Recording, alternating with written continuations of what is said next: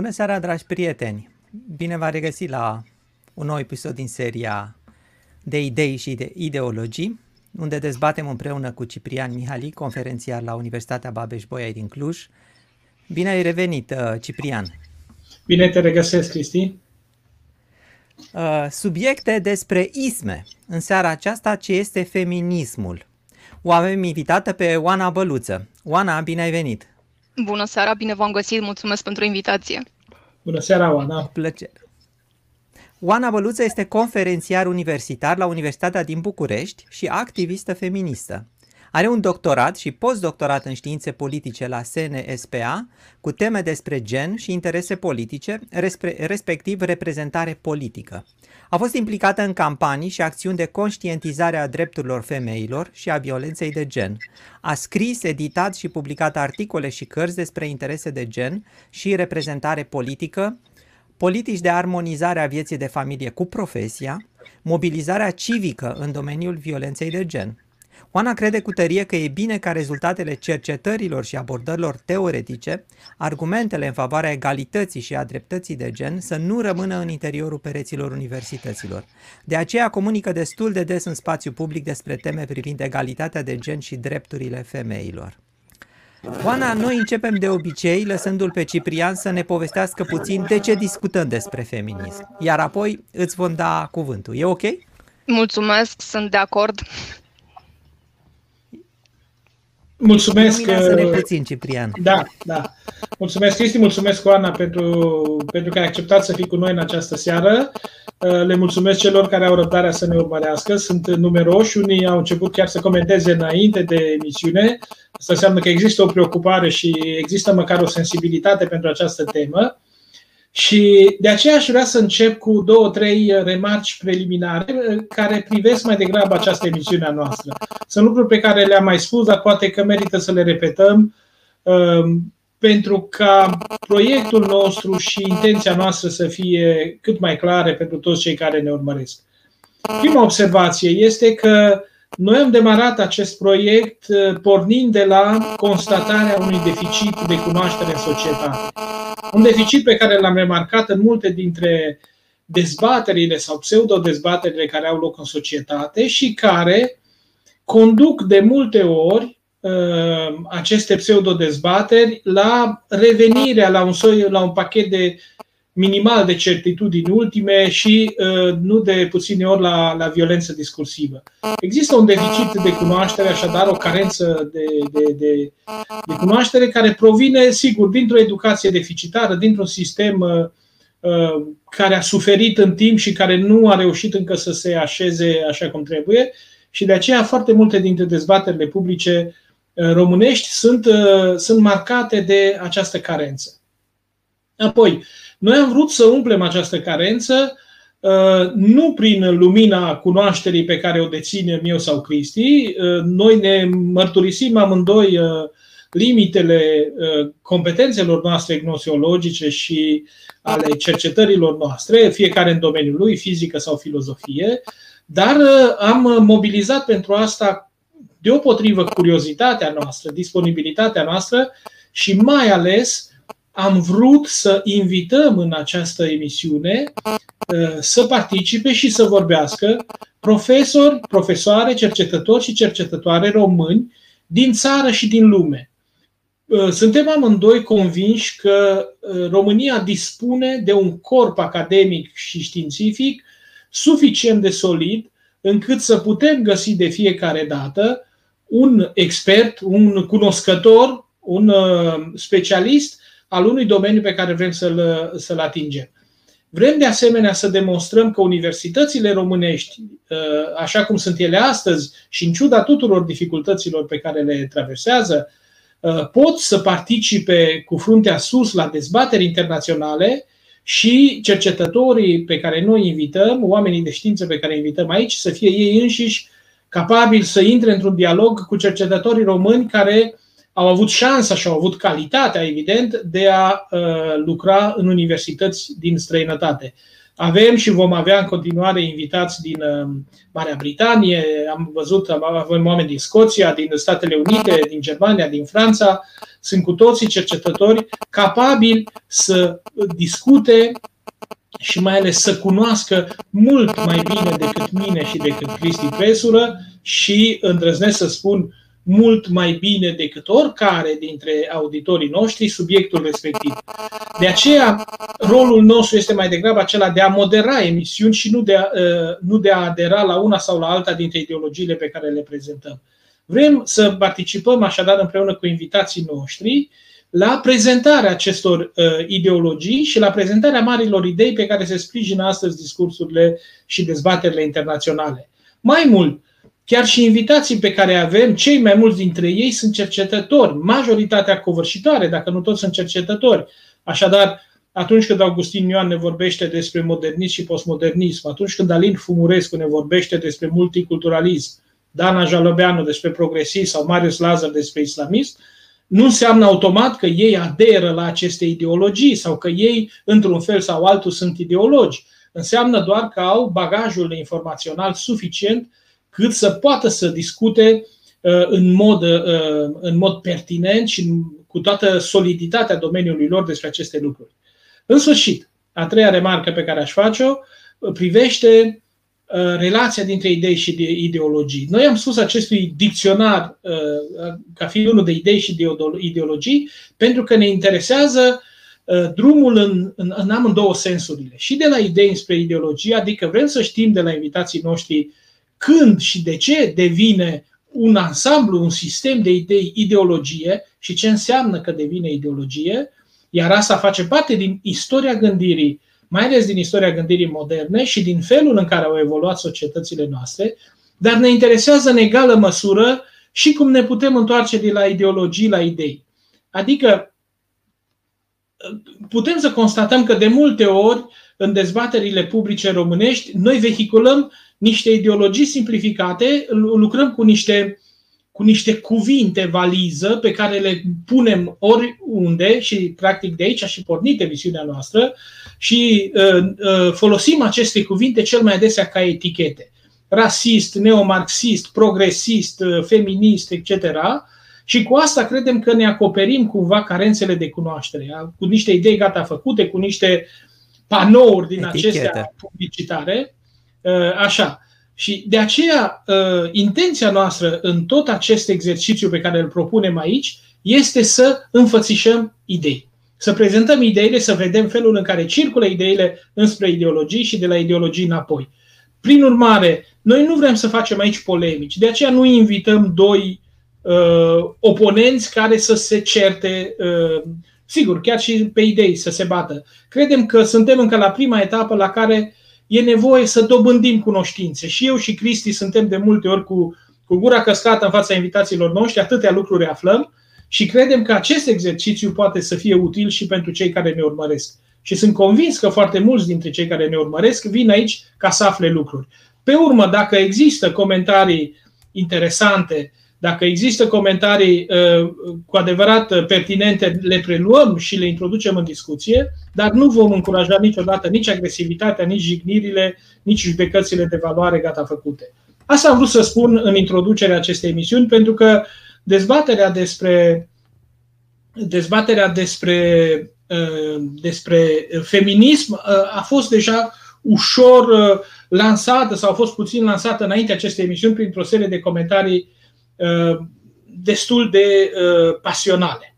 Acum aș veni, dacă îmi dați voie foarte repede, iertați-mă că v-am reținut cu, cu, această, cu această paranteză, uh, aș veni la subiectul nostru și aș vrea să mă bucur, să vă spun că mă bucur foarte mult că Oana este cu noi, pentru că Oana este una dintre cele mai bune cunoscătoare ale fenomenului feminist în, în, în mediul academic românesc și că ne aflăm cu feminismul într-un, în, în exemplul clasic de sistem de idei și ideologie. Și cu Ana vom reuși să aflăm uh, în ce fel un anumit număr de idei s-au transformat în ideologie și de ce uh, adversarii feminismului bunăoară au refuzat și refuză în continuare să recunoască feminismului o pertinență epistemologică. Nu?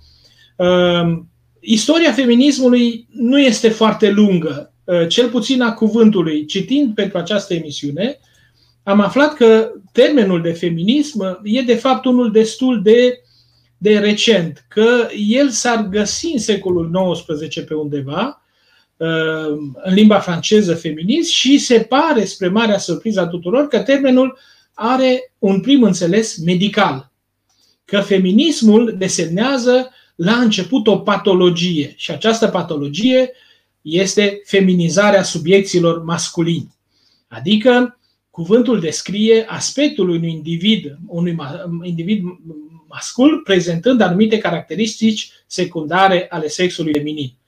Ei, acest sens, sigur, nu e chiar întâmplător și anodin când ne gândim la felul în care a fost preluat imaginarul feministilor sau feministelor uh, peste ani. Ei, dar termenul a circulat în, în, în istorie uh, și a circulat în secolul XIX sub tot felul de, de înțelesuri. Și aici aș vrea să vă fac un, un soi de surpriză. Uh, în secolul XIX și Ioana va, ne va spune mult mai bine, secolul XIX este un, un secol în care uh, avem și ideologii revoluționare, dar avem și niște gândiri îngrozitoare. Am văzut la rasism, când am vorbit despre rasism, am văzut în ce fel uh, Gobineau și alții au putut să justifice, așa zicând științific, uh, rasismul. Uh, toate felurile de inegalități și, și așa mai departe. Am văzut în ce fel declarația drepturilor omului și cetățeanului vizează universalitatea drepturilor, dar numai pentru un anumit om, de obicei omul alb și iată acum omul bărbat.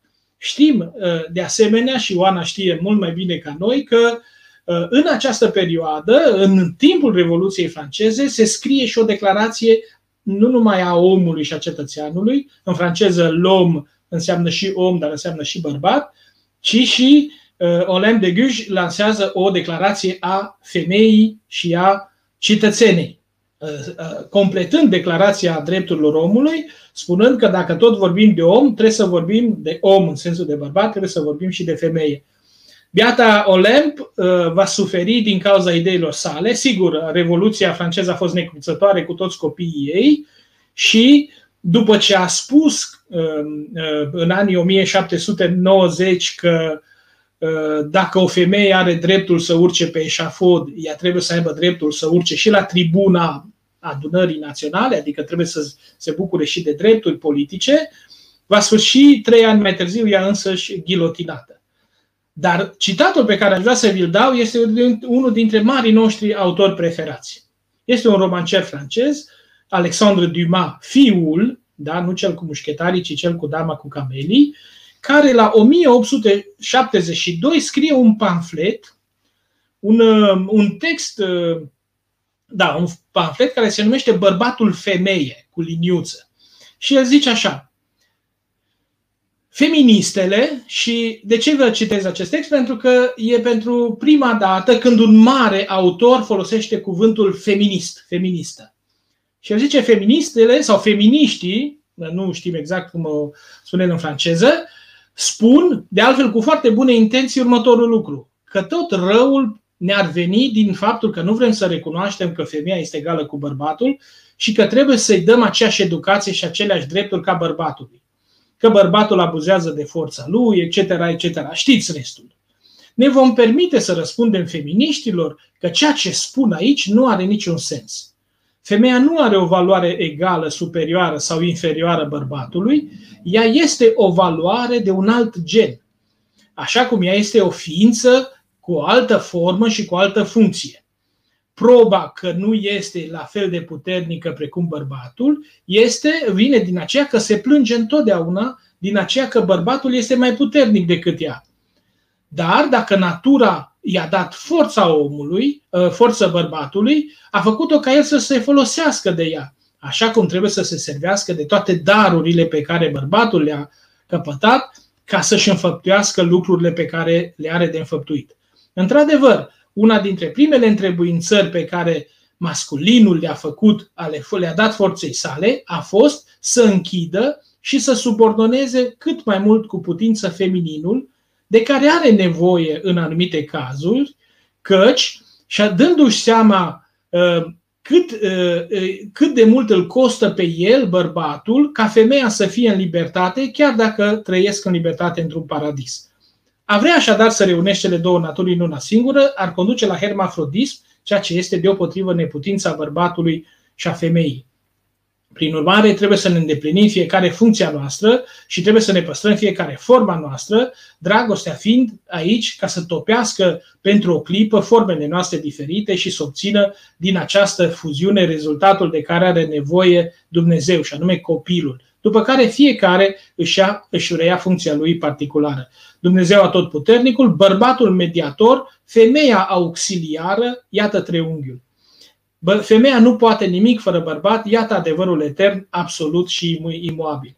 Așadar, Oana, să plecăm de la această concluzie măreață a marelui romancier Alexandre Dumas. Femeia auxiliară care uh, știe că dacă bărbatul are o forță, este ca el să-și subordoneze femeia. Asta se întâmplă la 1872, într-un moment în care înfloresc în uh, Occident primele mișcări de uh, eliberare și de emancipare a femeilor. Cum stăm cu istoria feminismului, unde sunt, uh, unde sunt ideile și unde sunt luptele care dau naștere și după aceea o să te întreb într-un al doilea moment ce crezi că nu este feminismul. Mulțumesc pentru răbdarea de a fi urmărit această introducere. Oana, ai cuvântul. Uh, mulțumesc frumos! Uh, este foarte interesant și simpatic textul, nu-l știam, provocator, iar când te ascultam, uh, mintea mea a mers înspre perioada interbelică și la un text pe care l-a publicat la un moment dat uh, Tudor Arghezi în biletă de papagal, în care ironiza feministele pentru că cereau, de exemplu, ca femeile să aibă acces la educație. Uh, pana papagalului Coco, care scria în bilete de papagal, era extrem de acidă și satirică. Textul este fain. Uh, dar, uh, în fine, și acolo vedem um, uh, o ironizare uh, la adresa unei revendicări care în prezent nouă ni se pare extrem de banală, respectiv femeile să aibă acces la educație. Um, o să închid și eu această paranteză pe care tu mi-ai provocat-o cu textul pe care l-ai citit, pentru că aș vrea să, uh, să profit de interacțiunea aceasta pe care o avem și să clarific um, câteva din ideile care țin de evoluția curentului feminist și de evoluția agendei feministe pentru că este extrem de efervescent, complex și, um, și merită să fie cunoscut. Sunt uh, nume de femei și de bărbați care au contribuit la această efervescență a ideilor, iar ei merită să fie cunoscuți și în același timp și citiți. Și mi-ar plăcea ca după uh, interacțiunea asta pe care o avem, măcar să trezim curiozitatea înspre astfel de, uh, de lecturi, dacă nu o să ajungem în acel punct în care poate să privim dintr-o altă perspectivă idei ideile feministe. Um, mie îmi place foarte mult o definiție a feminismului care spune în felul următor. Feminismul este mișcarea radicală potrivit căreia femeile sunt oameni. Este una dintre definițiile mele preferate pentru că, de fapt, de la, din acest punct pornim, de la acesta este momentul T0, în care mai multe feministe și mai mulți feminiști au argumentat că femeile sunt oameni și în virtutea faptului că femeile sunt oameni, trebuie să aibă acces la cetățenie. Uh, repet, acesta este momentul T0 pentru că anterior, în perioada evului mediu, care chiar a existat o dezbatere foarte, foarte efervescentă, care ne-a pornit de la întrebarea, sunt femeile oameni sau nu? Uh, minți uh, aparent uh, luminate din zona filozofiei, a teologiei au spus în perioada respectivă că nu, femeile nu sunt oameni. Toată această dezbatere care este cunoscută în istorie sub numele de Cherel de Fam poate să fie citită într-o carte foarte faină tradusă la editura Polirom, o carte scrisă de Ghizela Boc. Dar ce vreau în momentul acesta este să fac această incursiune în, în istorie Uh, pentru că vreau să punctez uh, felul în care au evoluat ideile feministe și care au fost contribuțiile feminismului și la recunoașterea și la consolidarea drepturilor femeilor și a egalității de gen. Uh, într-o abordare clasică, nu perfectă, dar clasică și în același timp didactică și ușor de înțeles, evoluția ideilor feministe este așezată sub umbrela unui cuvânt care se numește val. Vorbim așadar despre valurile feministe, valuri care nu sunt altceva decât agende. Agende cu idei și cu revendicări. Ei, Uh, prima etapă a feminismului sau valul întâi se numește feminismul egalității. A început în 1792, odată cu publicarea unui text remarcabil și el tradus în limba română, uh, scris de Mary Wollstonecraft. Textul se numește Vindication of the Rights of Woman. Ce spune ea este că femeile sunt uh, ființe raționale, uh, că femeile nu sunt uh, inferioare din punct de vedere intelectual, că trebuie să aibă acces la educație, acces la piața muncii și chiar reprezentare politică. Cu alte cuvinte, ea folosește ideile și argumentarea iluministă uh, și o aduce aproape de un grup sau de persoane neglijate, respectiv de, de femei. Neglijate în sensul în care uh, în scrierile marilor filozofii luminiști pe care noi învățăm la școală, uh, nu regăsim foarte multe sau deloc uh, referiri la, la femei.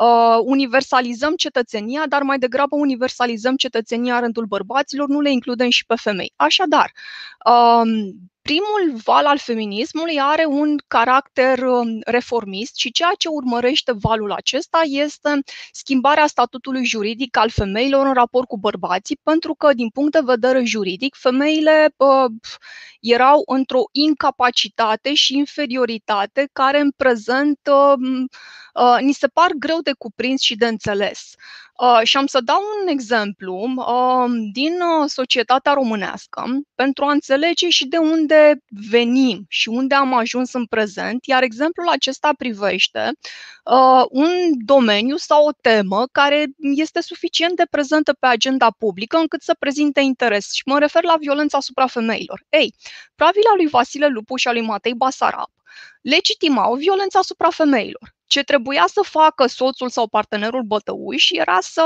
trebuia să țină cont de dimensiunea bățului cu care o lovește pe femeie și în același timp să se asigure că nu sare sânge atunci când lovește. Acesta este um, un moment din istoria societății românești. Uh, în prezent, în anul 2021, noi avem legislație și politici publice care previn și combat violența, nici ele perfecte, dar perfectibile.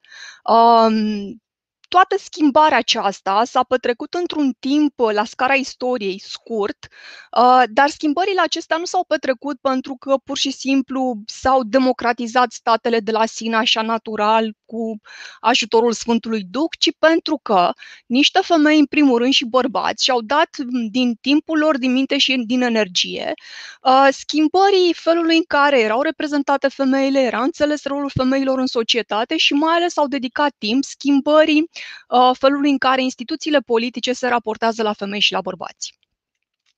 Uh, am să mă revin pentru că am făcut un uh, salt uh, și în prezent și aș vrea să revin totuși la valul întâi pentru că este absolut remarcabil ce s-a petrecut atunci.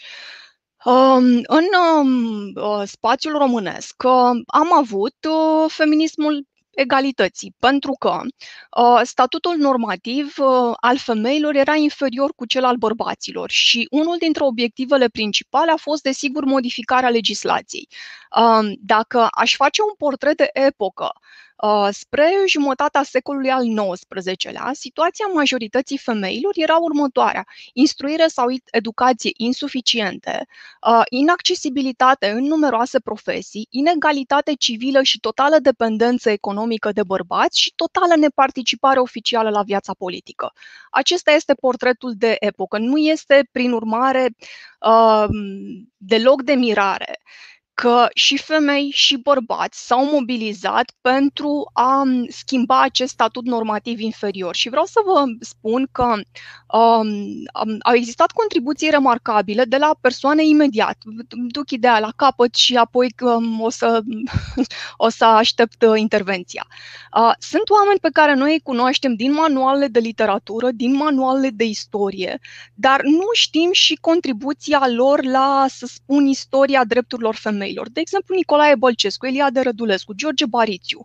Oamenii aceștia au sprijinit accesul femeilor la educație. Uh, eu am învățat asta când am ajuns la master. Adică când am făcut masteratul la SNSPA, am învățat despre uh, publicația numită Curier de ambe sexe, scoasă de Eliade Rădulescu uh, și el spune explicit că numește publicația Curier de ambe sexe pentru că, citez din memorie, jumătate din omenire este de sexul cel frumos. Deci el practic îți spune subtil că vrea să includă și femeile în această conversație uh, din, uh, din curier de ambe sexe toți oamenii aceștia pe care vi-am numit bărbați uh, au sprijinit uh, accesul femeilor și au argumentat în favoarea accesului femeilor la educație, pentru că în perioada respectivă uh, circulau tot felul de stereotipuri și de prejudecăți în legătură cu inferioritatea intelectuală a femeilor, consecințele mirobolante negative pe care o să le aibă accesul la instrucție și așa mai departe. Mă opresc și uh, spunem, te rog frumos, Pentru... Cristian da, ă, asta vreau ca să clarificăm. Deci valul acesta, al, primul val al legalității, a ajuns în România pe la 1850-1848 cu oamenii um, care au mai făcut devreme, atunci. Mai devreme chiar. Uh, primele uh, dovezi istorice țin de anul 1815 adică cu mult înainte de 1848 Atunci de proclamația de la Islaz. Da, da, dar ideile acestea și când au fost câștigate? schimbarea statutului fem- uh, au fost câștigate treptat. Câteva au fost câștigate la, sfârșitul, la începutul secolului 20, în perioada interbelică, dar foarte multe pentru Europa Centrală și de Est și mai ales pentru România, pentru că tu m-ai întrebat despre România, au fost recunoscute uh, de schimbarea de regim politic de, de comunism. În uh, alte uh, țări uh, care nu au avut regimul comunist, ele au fost recunoscute treptat în perioada interbelică și uh, după cel de-al doilea război mondial. Dar acum depinde despre ce anume vorbim, despre educație, despre piața muncii. Sunt uh, drepturi care au fost recunoscute mult mai târziu. De exemplu, Elveția este una dintre ultimele țări care a recunoscut drepturi politice femeilor. Uh, Franța, la fel, foarte, foarte târziu, după al doilea război mondial. Da, uh, îmi, place, îmi place foarte mult și cum formulezi drepturi la acces la educație, drepturi la acces la piața de muncă. Da. Vorbim despre primul val. Acum cred că trebuie să ne povestești de al doilea și de al treilea val. Uh, exact și o să ajung și la al patrulea, pentru că există bă, uh, autoare și uh, autori care consideră că uh, lumea digitală ne permite să discutăm și despre un al uh, patrulea val, dar hai să le luăm, uh, să le luăm uh, metodic. Uh, bun. Uh, valul întâi Uh, se oprește acolo unde uh, egalitatea în uh, drepturi între femei și bărbați este recunoscută în, în legislație și în, și în Constituție. Ce au câștigat femeile după valul întâi au fost drepturi politice și civile egale, acces la studii superioare, la profesii care le fuseseră interzise, o parte din ele, de exemplu, jurist. Legislația divorțului s-a îmbunătățit și o parte din femei au câștigat chiar drepturi politice. Ei, Um, valul 2 um, începe, uh, sunt două texte fundaționale pentru care au schimbat uh, felul în care ne raportăm la, uh, uh, la femei, la drepturile lor. Uh, vorbim despre uh, al doilea sex, uh, volumul extraordinar al lui Simon de Beauvoir, pe care vă invit să-l citiți, uh, publicat în 1949 și în Franța, și un al doilea volum, care este scris de Betty Friedan, uh, este publicat în 1963 în uh, Statele Unite, se numește The Feminine Mystic, Mistica Feminină. Uh, întrebarea de la care pornesc, o să simplific foarte mult pentru că, um, Dumnezeule, poți să vorbești despre feminism un an întreg academic.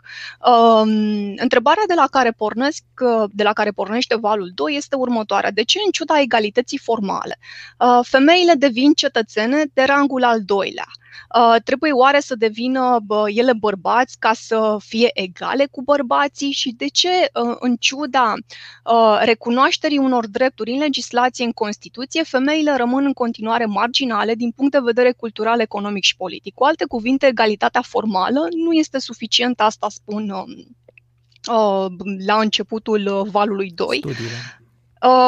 Da, volumele respective. Um, feminismul valului 2 se mai numește și feminismul diferențelor. Um, este vorba despre um, diferențe programatice care uh, spun că uh, femeile trebuie să se vadă prin proprii lor ochi, prin experiențele și particularitățile lor și să părăsească, o să folosesc poate o exprimare metaforică, uh, să părăsească statutul de obiect în favoarea celui de subiect al cunoașterii. Uh, și uh, mai spune că um, um, Femeile trebuie să pornească de la propriile experiențe ca centre ale cunoașterii. Este una dintre ideile centrale ale feminismului uh, diferențelor. În același timp, aceste diferențe, dincolo de aspectele programatice despre care v-am mai spus, uh, mai înseamnă ceva, respectiv că se multiplică formele de manifestare și de teoretizare. De exemplu, feminismului liberal și socialist și marxist pe care le regăsim uh, și în uh, perioada valului întâi, uh, lor li se adaugă feminismul radical, ecofeminismul, feminismul feminismul postmodern care face trecerea înspre uh, valul al treilea. Um, câteva din ideile politice um, susținute de feminismul valului 2 care au devenit politici de stat.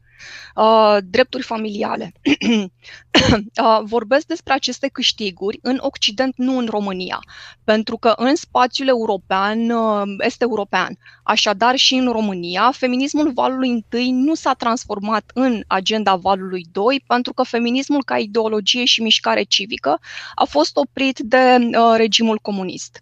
Uh, așadar, ideile politice feministe din valul 2, care au devenit politici de stat în Occident, sunt următoarele. Uh, drepturi familiale, uh, posibilitatea de control a sexualității și a reproducerii, uh, sprijinul statului în creșterea copiilor prin înființarea creșelor și a grădinițelor, acces la profesii care erau considerate masculine, de exemplu, acces în armată, în administrație, în politică și, foarte important, prevederi legislative împotriva violenței în familie, inclusiv împotriva violului marital, împotriva hărțuirii sexuale.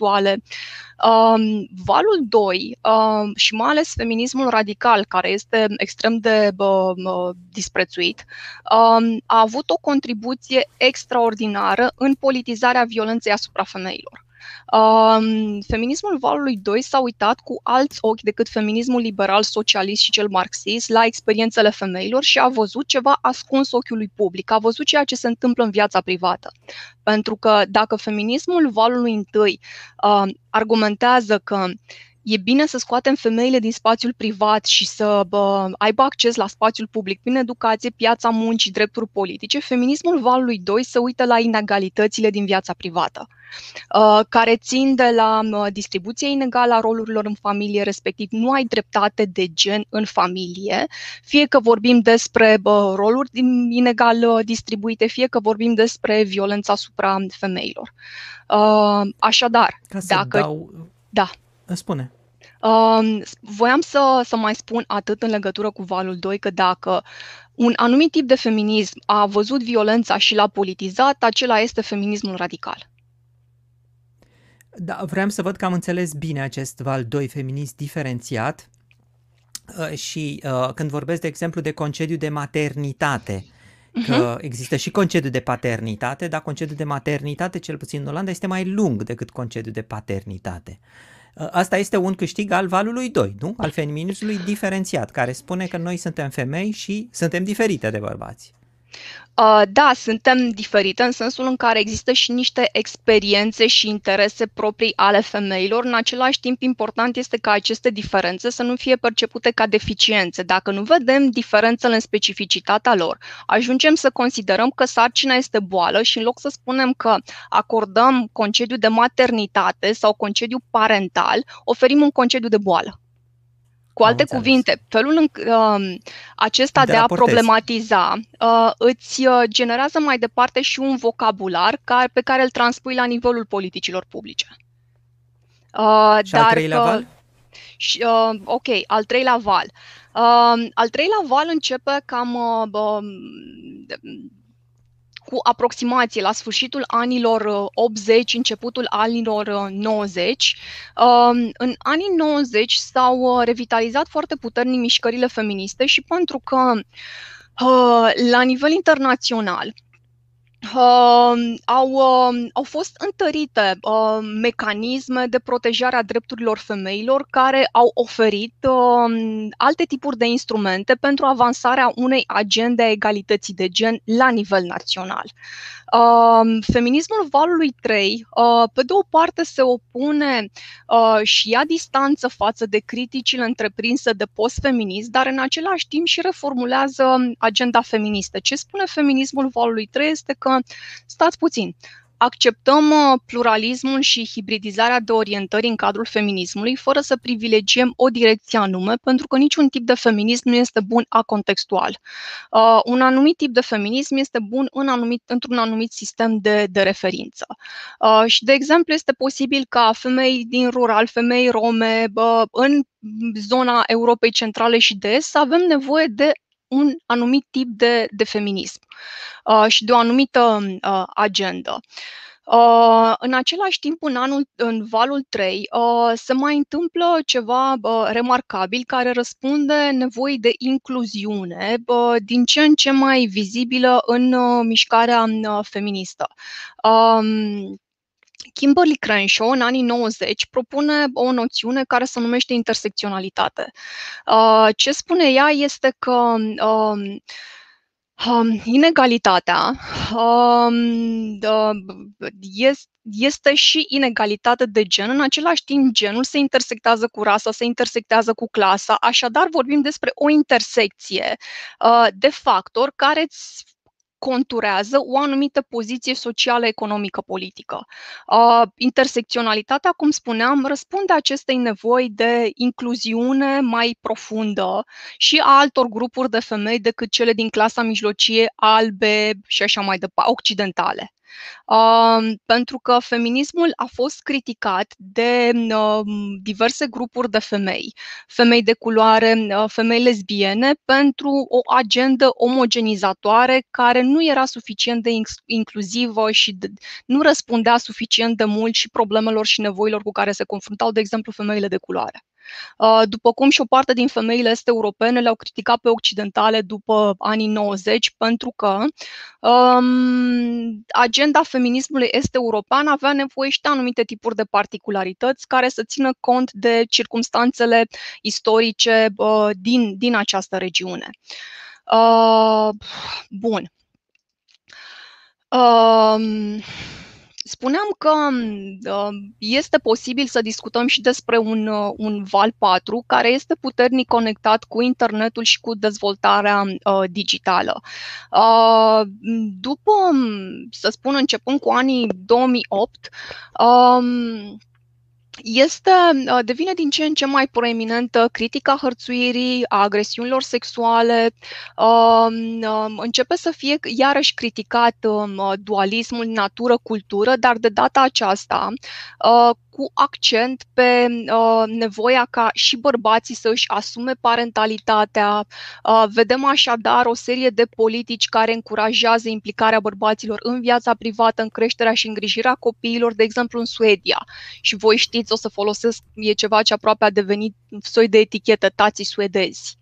Uh, sprijinul pentru bă, implicarea bărbaților în creșterea și îngrijirea copiilor are legătură cu uh, și o repoziționare a agendei uh, feministe și a ideilor feministe față de femei și față de bărbați și rolurile uh, lor.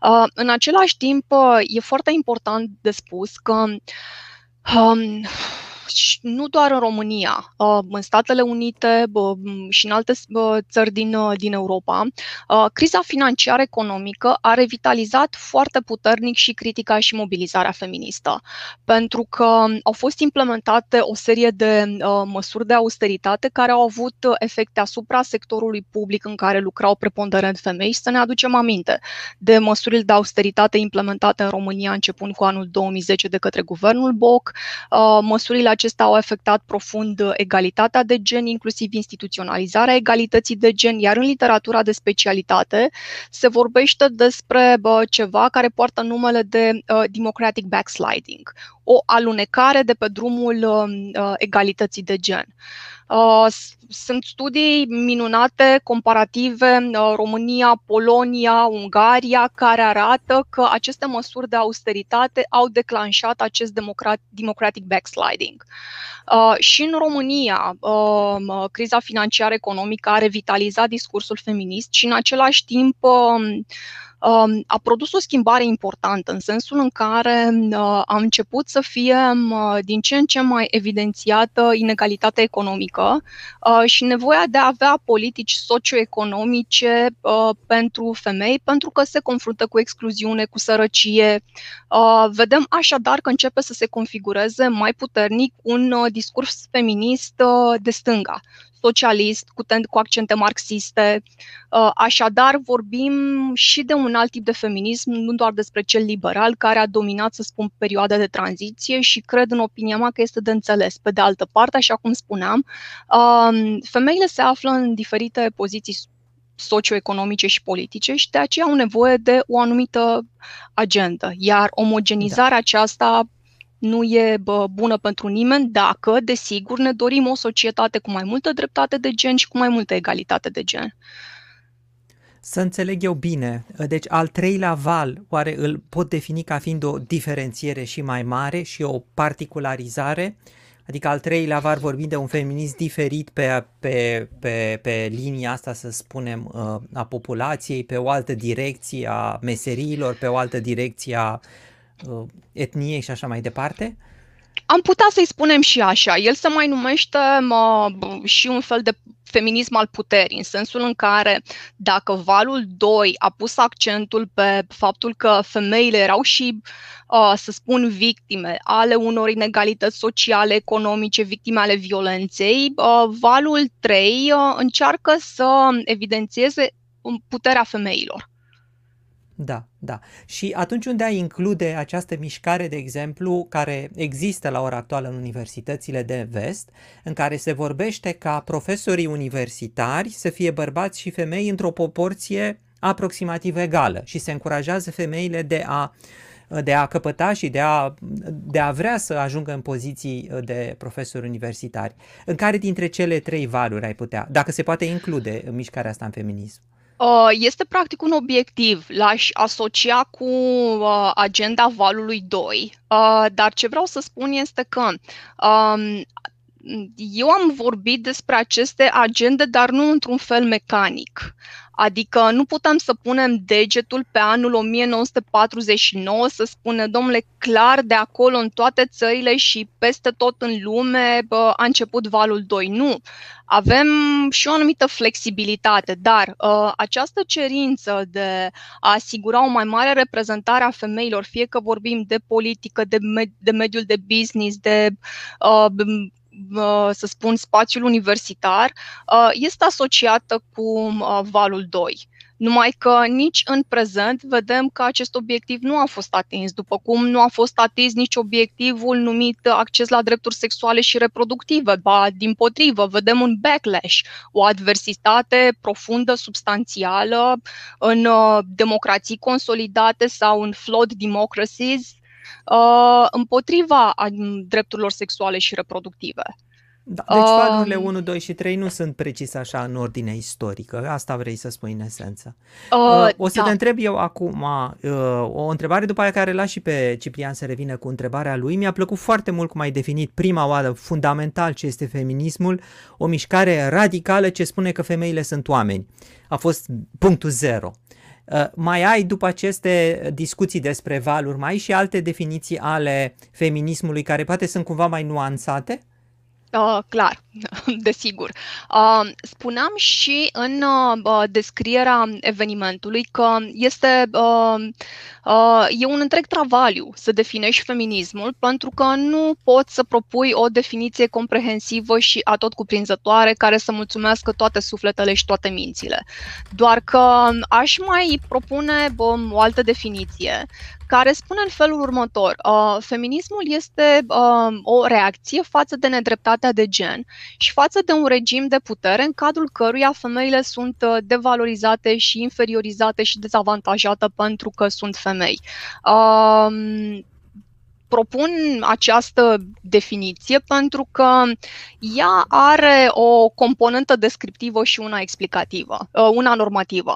Uh, componenta descriptivă spune în felul următor că genul, precum rasa, clasa, este semnificativ din punct de vedere politic și generează clivaje sociale, economice și politice. Și împotriva acestor clivaje, uh, se mobilizează și activismul feminist, dar aceste clivaje sunt uh, abordate și în cadrul politicilor publice. Și componenta normativă pe care o menționasem este aceea că inegalitățile de gen sunt nelegitime, nejustificate și trebuie eliminate.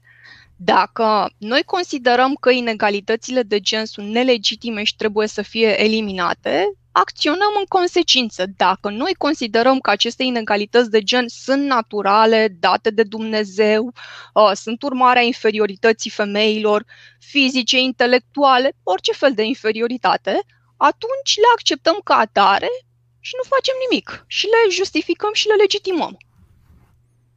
Da, Oana, ce înțeleg eu din ce spui tu și ceea ce mi se pare că este valabil uh, uh, dincolo de această tematică precisă, e o, e o idee pe care noi am mai, uh, am mai folosit-o și am mai invocat-o în discuțiile noastre anterioare, și anume că niciun fel de drept sau lecția fundamentală pe care ar trebui să o tragem de aici este că niciun fel de drept nu este definitiv sau uh, definitiv câștigat și uh, drepturile femeilor sau aceste drepturi, cum să spun, egalitatea uh, în toate drepturile, uh, îmi pare a fi un indicator de o maximă sensibilitate și de o maximă fidelitate a stării democrației, a stării unui, unui, unui regim democratic.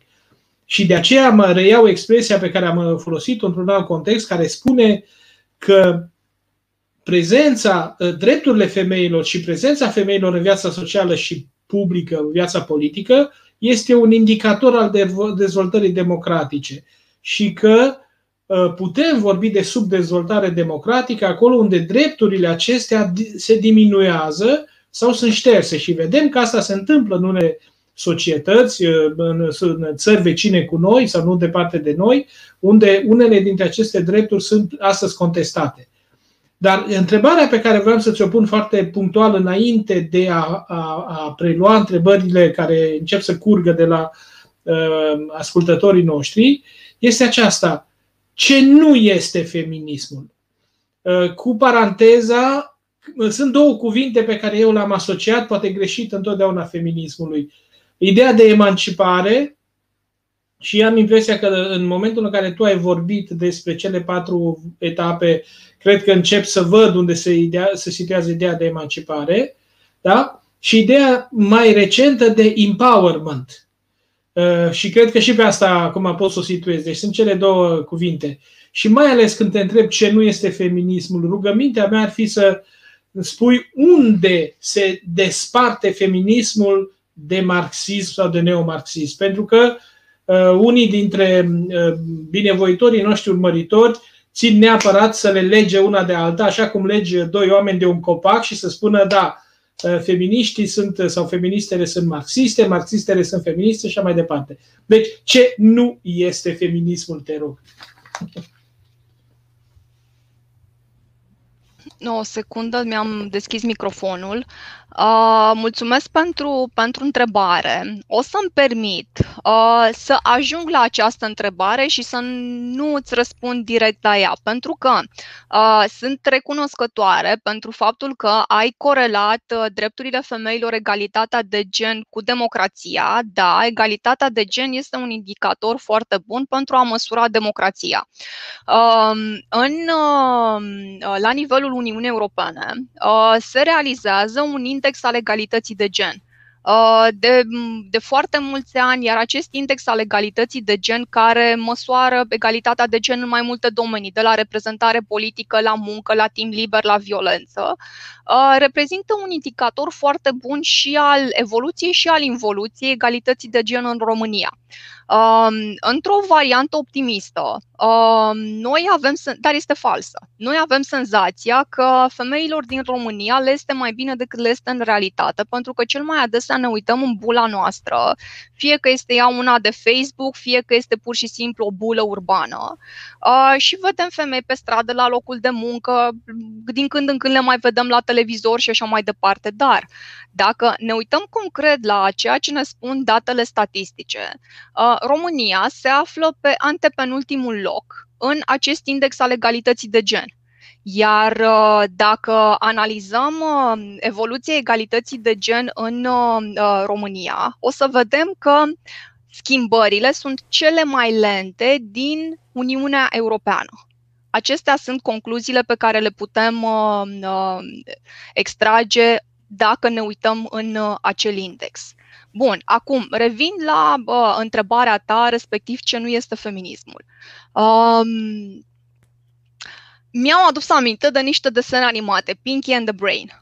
Uh, plotul uh, fundamental în aceste desene animate era cucerirea lumii. Da? Ei, feminismul nu urmărește să cucerească lumea bă, așa într-o conspirație ocultei mondiale, să elimine bărbații și să bă, pună femei. Oriunde da, la volan, în politică, în mediul de business și așa mai departe.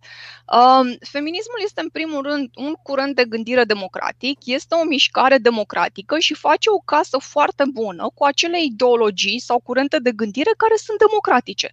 Liberalism, socialism, um, socialismul respectiv varianta contemporană de social-democrație, este o ideologie democratică. Așa o încadrează manualele care uh, sau analizele ideologiilor politice. Um, feminismul nu uh, face o casă bună cu uh, ideologiile nedemocratice, cu fascismul, cu nazismul, de exemplu. Uh, nu face o casă bună cu ceea ce noi începem să numim uh, democrații iliberale democrațiile iliberale uh, se bazează foarte mult pe o adversitate și o mobilizare uh, vizibilă împotriva și a drepturilor femeilor și a drepturilor persoanelor LGBTQ. Uh, bun, așadar, este o mișcare democratică, prin urmare, nu este un curent nedemocratic. Uh, și nu este, cum să spun, uh, o mișcare uh, care urmărește bărbații, care urăște uh, copii și așa mai departe. Nu este o, miș- este o mișcare critică, este o gândire critică, dar nu este o gândire a urii așa cum sunt ideologiile și curentele nedemocratice. Eu deja am menționat că în zona familiilor politice de feminisme uh, există un feminist liberal, un feminist socialist, unul marxist, există feminist radical, care este un curent ideatic în sine nu a făcut o alianță cu o altă mare familie politică, așa cum a făcut feminismul liberal, care vine cu o critică a ideilor fundaționale ale liberalismului, sau feminismul socialist, care critică ideile socialiștilor. Um, bun, uh, așadar, să spui că feminismul este un uh, curent marxist înseamnă să uh, folosești mai degrabă o strategie și o să-i spun chiar o formă de simplificare, de manipulare, pentru că noi în spațiul Europei Centrale și de Est rejectăm orice fel de mișcare de curent de gândire care are în centru egalitatea și dezavăm egalitatea și o asociem cu comunismul, marxismul, sexomarxismul, de exemplu, mai nou. Uh, așadar, uh, feminismul marxist este o formă de feminism dar nu este singura manifestare a feminismului. Uh, sper că am răspuns la întrebare.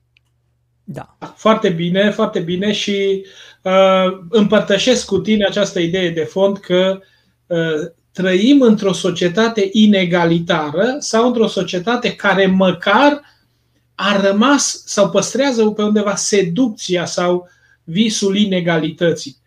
Așa, egalitatea ne face rău, nu suntem toți egali. Iată, prima întrebare exact în acest sens merge. Domnul Gerasim, care ne urmărește cu o anumită uh, asiduitate, spune așa, păi tocmai că datorită feminismului meritocrația este denaturată. Se pare că datorită feminismului femeile sunt mai egale decât bărbații. Este corect?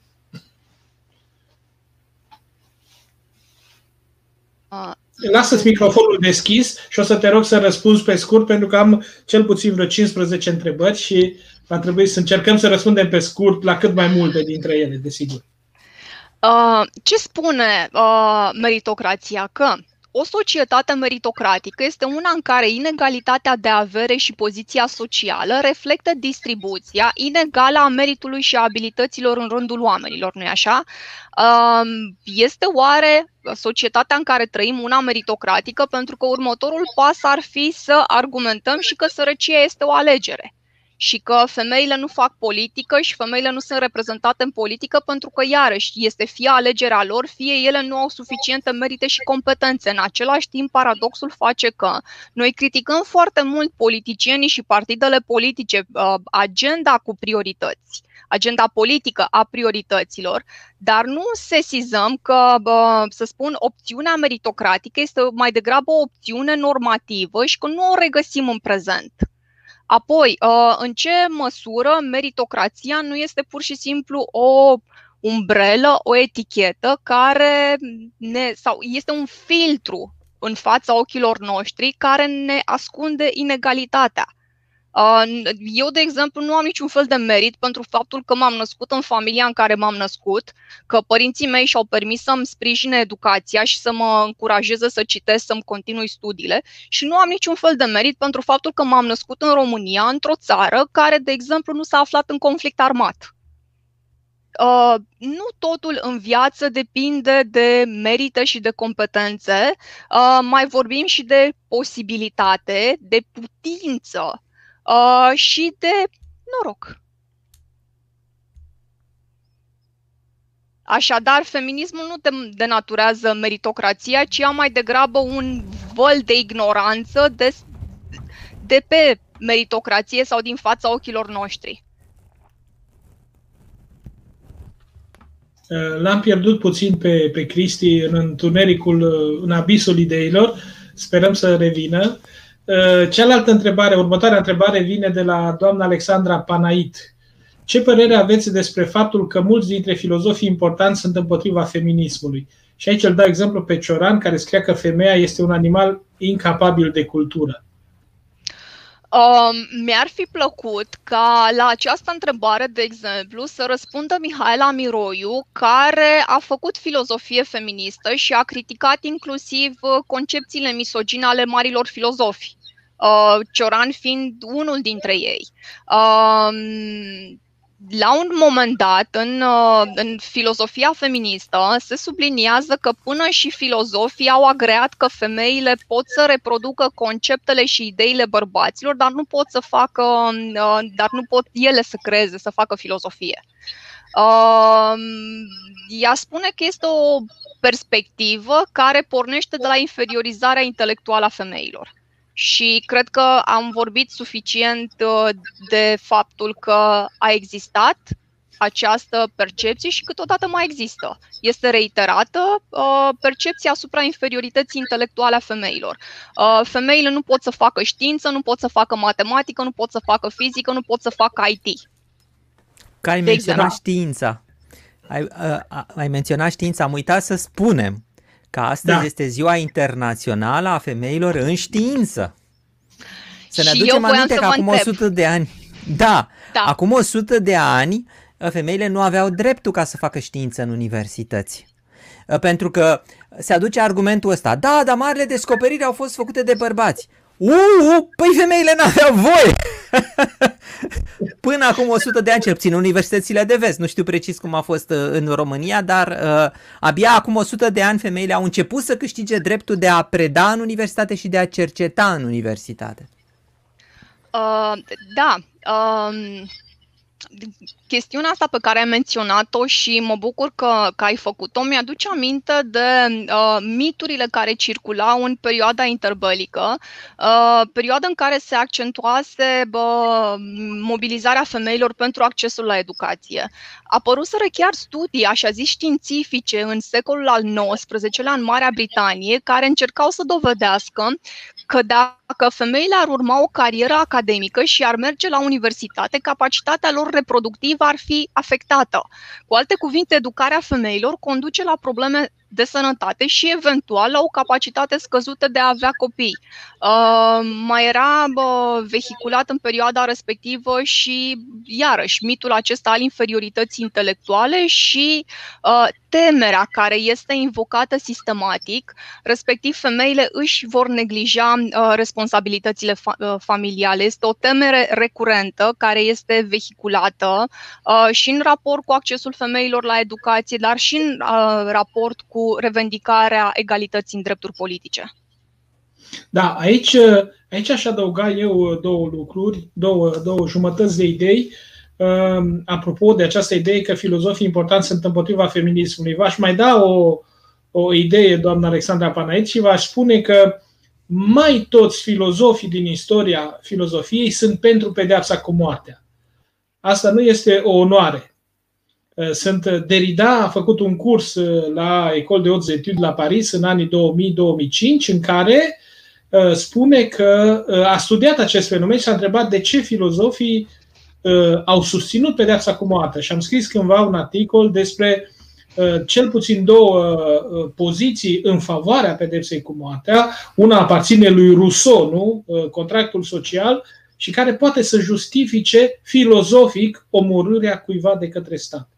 Cealaltă idee este că foarte mulți dintre filozofii noștri, uh, mari filozofi ai omenirii, sunt de un rasism feroce. Și când spun de un rasism feroce, nu îi pun în raport cu uh, rasismul de astăzi, cu ideologiile de astăzi, cu ideologiile cu Black Lives Matter sau așa mai departe, ci spun în raport doar cu uh, uh, obsesia de a gândi umanități inegale de a gândi o umanitate superioară altei umanități. La Hegel, cel puțin acesta este cazul, atunci când vorbește despre negri ca fiind incapabil de drept, incapabil de morală, incapabil de religie. Uh, sigur, asta nu înseamnă că trebuie să-i condamnăm, nici să-i judecăm ca fiind rasiști, misogini și așa mai departe. Acesta este limbajul epocii noastre. Trebuie însă să știm că uh, Uh, a existat acest tip de gândire și că pe baza acestor gândiri, în secolul XIX, care este și un secol al marilor descoperiri științifice, este și un secol al marilor aberații științifice. Nu? Uh, psihiatria, psihologia clinică, antropologia și așa mai departe, unele dintre aceste discipline sau dintre conținuturile lor s-au născut exact din asemenea presupoziții. Cum să demonstrăm că negrul este inferior albului? Cum, cum să demonstrăm că isteria feminină, isteria femeii este o boală care se datorează unei, unui psihic insuficient sau labil al femeii și așa mai departe. Deci avem astfel de, de, de, de pseudoștiințe din care s-au, sau care au stat pe niște ideologii extrem de inegalitare. Așa, așa. Um, pot să intervin un pic pentru că aș vrea să, să continui un pic ceea ce ai spus, respectiv, uh, uh, dar putem să-i criticăm pe acești filozofi, uh, să avem această perspectivă critică și să evidențiem faptul că uh, au alimentat inferiorizarea culturală și apoi social, politică și economică a femeilor. Adică cred că din motive de onestitate intelectuală e bine să le recunoaștem acest merit între ghilimele. Ciprian, întrebarea asta e pentru mine? Așa se pare. O să răspund pe scurt. Considerați că în România trebuie să vorbim despre o emancipare a femeilor din metehnele vieții private? Uh, cum să zic eu, uh, bineînțeles că nu sunt eu în stare să răspund la întrebarea asta. Însă, ceea ce consider eu în primul și în primul rând e ce am învățat după Revoluție, și anume faptul că dacă sunt probleme, trebuie să vorbim despre ele, că avem libertatea de a vorbi despre probleme. Ăsta mi se pare lucru cel și cel și cel și cel mai important pe care l-am câștigat după căderea comunismului, că eu am crescut în comunism. Asta, da, pot să spun. Dacă sunt probleme, uh, să vorbim despre ele. Mersi, Cristi. Ciprian, văd că ai pus o altă problemă, o altă am întrebare. pus, am pus că mergem un pic mai repede. Între, prima, între timp am primit un comentariu excelent de la doamna Mihaela Miroiu. O să-l reiau îndată după ce trecem prin această reflexie a unui mai tânăr confrate filozof Uh, Danco, Gil, care ne întreabă, spune așa, cred că în sec- că secolul XIX, prin trecerea de la cultura masculină, monumentală, metafizică, la cultura feminină, ornamentală, artistică, a făcut, a făcut posibil pe bună dreptate feminismul. Niciodată arta n-a fost atât de prolific, atât cantitativ, cât și calitativ, precum acum. O întreb pe doamna Oana Băluță, consideră că această trecere e o simplă mutație politică sau mai mult culturală? Um, și aici mi-aș fi dorit să o am lângă mine pe draga mea prietenă Olivia Nițiș, care uh, face critică de artă dintr-o perspectivă, este critic de artă și scrie dintr-o perspectivă uh, feministă. Um, m-aș hazarda să spun că este deopotrivă o mutație politică și culturală. Um, dar um, Iarăși, cred că din punct de vedere cantitativ, niciodată ca în prezent, uh, nu am văzut atât de multe femei prezente în lumea artistică și femei care să fie legitim, ale căror opere să fie legitimate uh, cultural.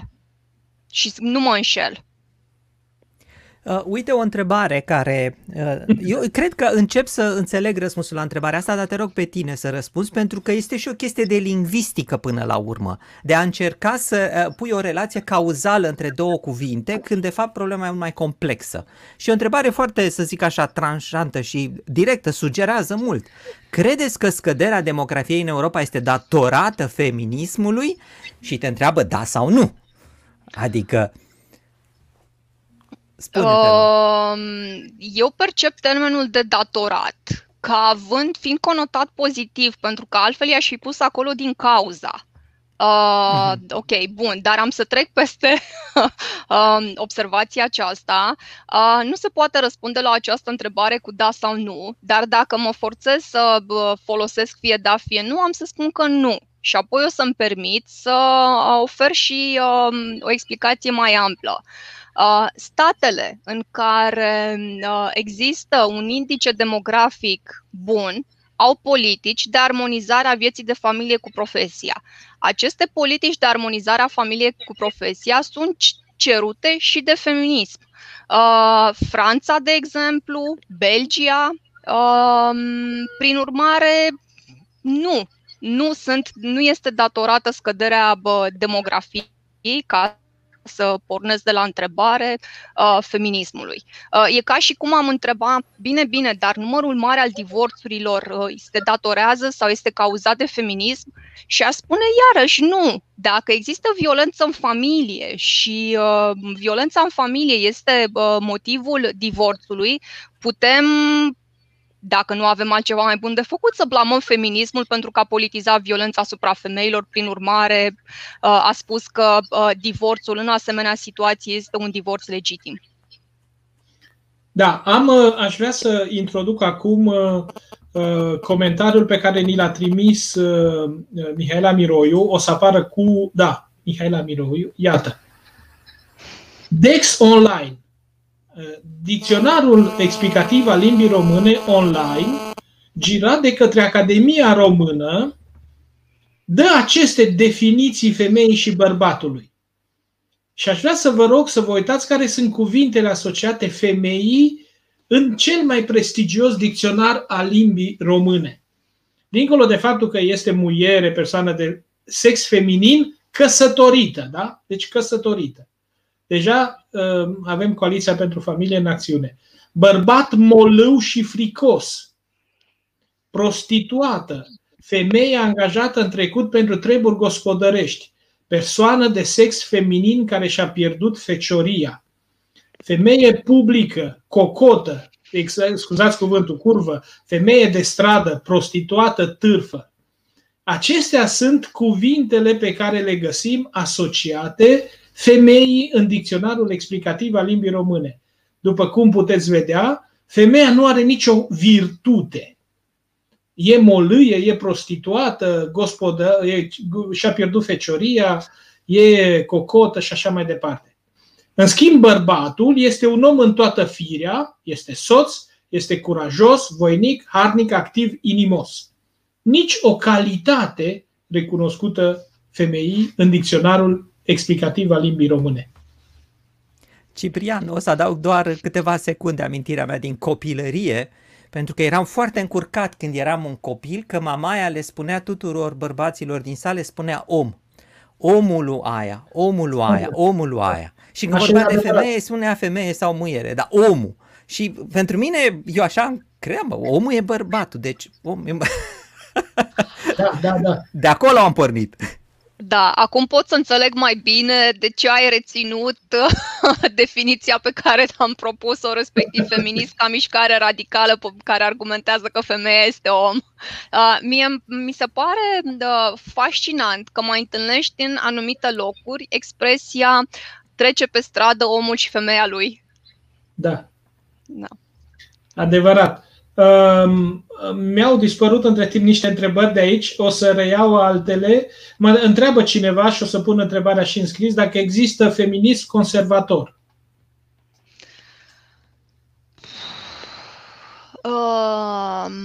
Este bună întrebarea uh, și uh, spun că nu, pentru că Uh, poți să ai politici pentru femei susținute de conservatorism, dar nu politici feministe susținute de conservatori. Și um, um, o să dau un exemplu uh, care să pornească de la dihotomia public-privat. Um, Conservatorii sunt foarte atașați de uh, zona privată, de rolurile tradiționale ale femeilor, pe când uh, feminismul le, le critică și dorește emanciparea femeilor din aceste roluri și posibilitatea ca femeile să aleagă. Uh, fie roluri private, fie roluri publice, uh, când să facă un copil, în ce fel de condiții și așa mai departe. Aș spune că, deși conservatorismul este o ideologie democratică, există niște granițe foarte clar trasate între uh, conservatorism și, și feminism, iar politicile Um, care se adresează femeilor nu, treb- nu sunt musai întotdeauna politici emancipatoare sau politici uh, feministe. Da. Um, ideile misogine și rasiste datează din antichitate. Cum ne putem explica rezistența extraordinară în timp a lor? Um, și mai devreme am uh, uh, pornit de la o întrebare, cea care ținea de femei și de filozofie. Am spus că mari minți luminate din vari tipuri de secole au contribuit la bă, fie extinderea, fie creșterea acestor uh, idei misogine. Iar ideile acestea nu doar că le-am găsit în, uh, într-o carte, nu doar că le-am găsit în volume, ele au devenit texte de lege. Prin urmare, s-au instituționalizat Uh, în același timp, uh, există contribuții ale anumitor instituții, inclusiv în prezent, contribuții în sensul în care alimentează ideile misogine și de inferioritarea femeilor, iar în momentul acesta, cu tot respectul pentru credințele religioase, am să merg înspre instituția bisericii fie că vorbim despre Biserica Ortodoxă, fie că vorbim despre Biserica Catolică, vedem că reprezintă un actor politic important în menținerea uh, inferiorității uh, femeilor. Uh, iar în momentul acesta, desigur că mă gândesc la rolul pe care îl joacă Biserica Catolică în Polonia Uh, în definitiv, mișcările de stradă de acolo, mișcările civice, uh, sunt și mișcări împotriva uh, puterii și a dominației Bisericii Catolice în zona drepturilor sexuale și reproductive. În România vedem um, că Biserica Ortodoxă este unul dintre actorii importanți care se opune educației sexuale, de exemplu, um, și așa mai departe. Adică sunt vari tipuri de instanțe, inclusiv cele pe care le-am menționat, care alimentează și mențin vii aceste, aceste idei. Încă una sau două întrebări, încercând să ne oprim în următoarele câteva minute. Aș întreba, spune doamna Diana Dumitrescu, cum ne explicăm faptul că unele femei care se bucură de multe drepturi și libertăți obținute de feminism și feministe sunt radical opuse feminismului? Um, este o întrebare foarte faină și vă, vă mulțumesc pentru ea. Um, aș um, oferi câteva explicații. Una ține de necunoașterea contribuției feminismului la configurarea acestor drepturi și libertăți de care ne bucurăm în, în prezent. A doua explicație ține de mistificarea feminismului și de i-aș spune iarăși de o manipulare a ideilor feministe care se abat de la um, valurile pe care eu le-am prezentat sau de la conținutul substanțial al feminismului liberal, socialist, marxist, um, uh, radical. Uh, în același timp, um, um, vreau să amintesc ceea ce spune o femeie radical, uh, radical, o feministă radicală, Mary Daly Mary Daly spune că patriarhatul uh, este în mintea femeilor și este important să-l scoatem de acolo. Vorbim așadar și de o socializare uh, a femeilor care uh, alimentează opoziția aceasta față de, de feminism și, desigur, sunt voci care spun că opoziția aceasta este alimentată de regimul patriarhal în care, în care trăim. Sper da. că au fost măcar câteva direcții de, de răspuns. Uh, o întrebare mai degrabă veselă. Există tot atâtea tipuri de bărbătism? Uh, bine, eu o să iau întrebarea asta la modul serios și o să spun uh, așa că Uh, în, uh, începând cu anii 60 ai secolului trecut, în uh, țări occidentale, dar mai ales în Statele Unite, sau începând cu Statele Unite, vedem că se configurează diverse mișcări ale bărbaților. Sunt și bărbați conservatori care, desigur, că se opun drepturilor femeilor și egalității de gen, dar există și o mișcare a bărbaților feminiști. Cu alte cuvinte, nu doar femeile s-au mobilizat, vorbim și despre o mișcare a bărbaților care contestă bă, bă, semnificațiile hegemonice ale noțiunii de masculinitate, uh, rolurile tradiționale de gen. Bărba, mișcarea aceasta de bărbați are un rol uh, important în Spania, de exemplu, unde devine din ce în ce mai vocală împotriva violenței asupra femeilor, adică avem mișcarea bărbaților împotriva violenței asupra femeilor. Bun. Și cred că va fi ultima întrebare pe care o luăm uh, de la Firuța Sacotă, care are studii de filozofie și este o, o luptătoare și ea. O salutăm pe Firuța cu ocazia asta. De unde a pornit ideea că femeia nu ar fi om? Există culturi precreștine, precreștine care nu aveau această problemă.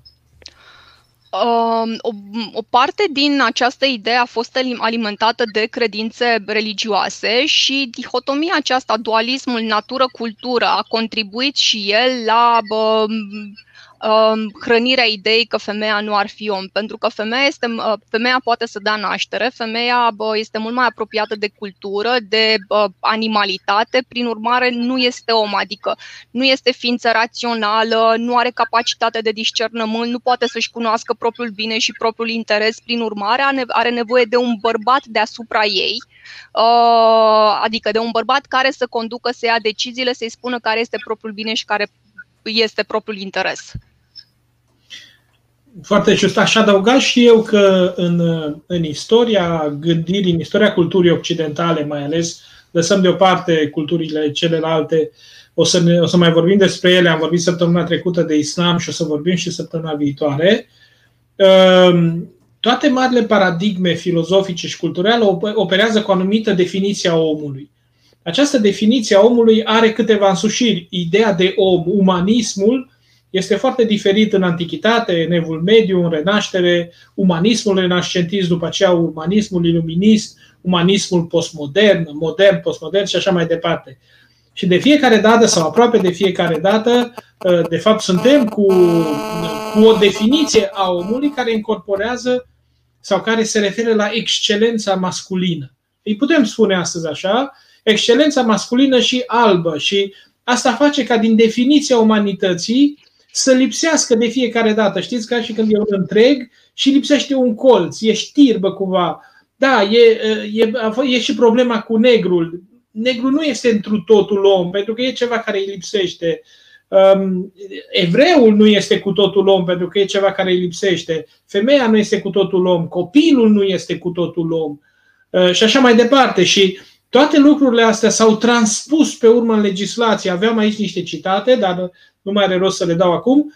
Uh, dacă aveți curiozitatea să vedeți cum arată codul civil francez de la începutul secolului XIX, cel care a dat tot dreptul european, uh, jumătatea, sigur, de drept uh, de pe care am împărtășim și noi astăzi, ca să vedeți în ce fel sunt, sunt exprimate cu forță de lege interdicțiile și limitările femeilor.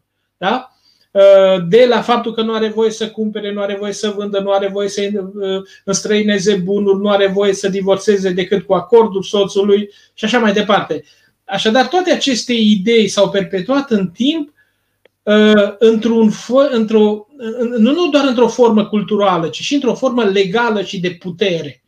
Iar astăzi asistăm, cel puțin de câteva decenii încoace, la o modificarea înțelesului însuși al puterii. Puterea nu mai este această dominație, nu mai este control și interdicție, puterea este și altceva. Este și puterea de a da naștere, puterea de a crea, puterea de a avea grijă, puterea de a colabora și așa mai departe.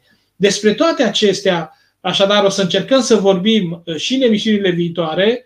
Uh, Oana a făcut o treabă extraordinară astăzi și a adunat foarte multe comentarii și foarte multe impresii, au fost câteva sute, poate mii. Sigur, rămâne o parte importantă din aceste comentarii pe care nici nu merită să le amintim aici și cred că de multe ori e vorba numai de o, de o chestiune de educație. Să lucrăm la asta, se lucrează la asta. E important să știm despre ce vorbim în primul rând.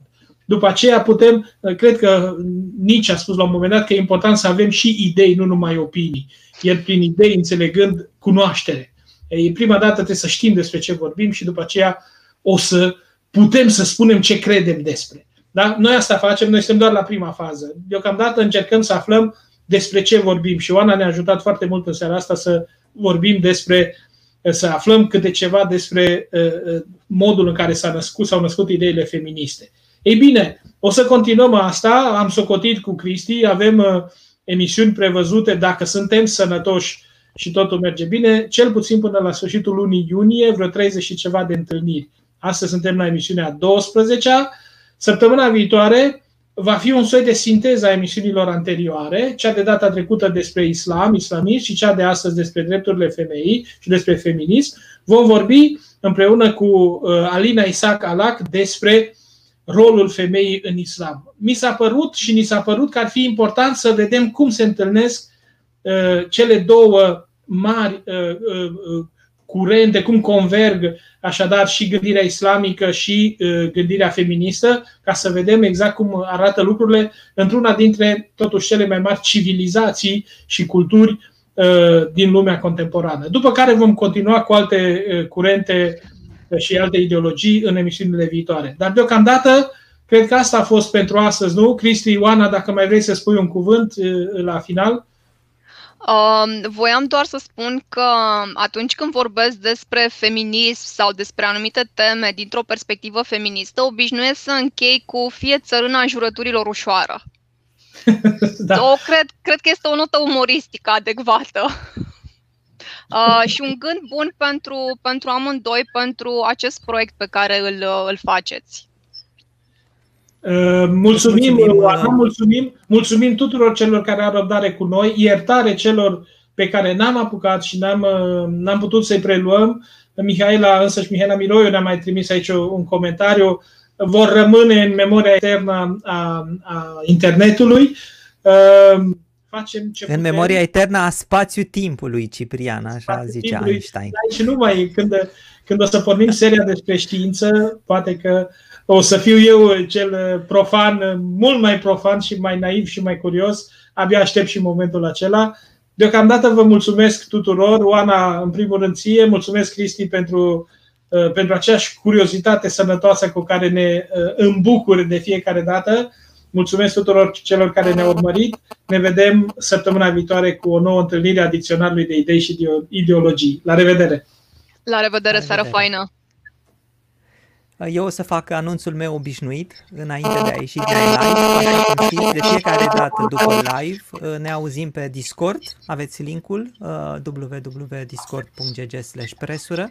Acolo ne adunăm de obicei 30-40 de oameni care pe voce, pentru că acolo se poate vorbi, dezbatem subiectul în continuare. Deci cei care vreți să urmăriți în continuare uh, discuții despre subiectul acesta, vă așteptăm pe Discord. La revedere!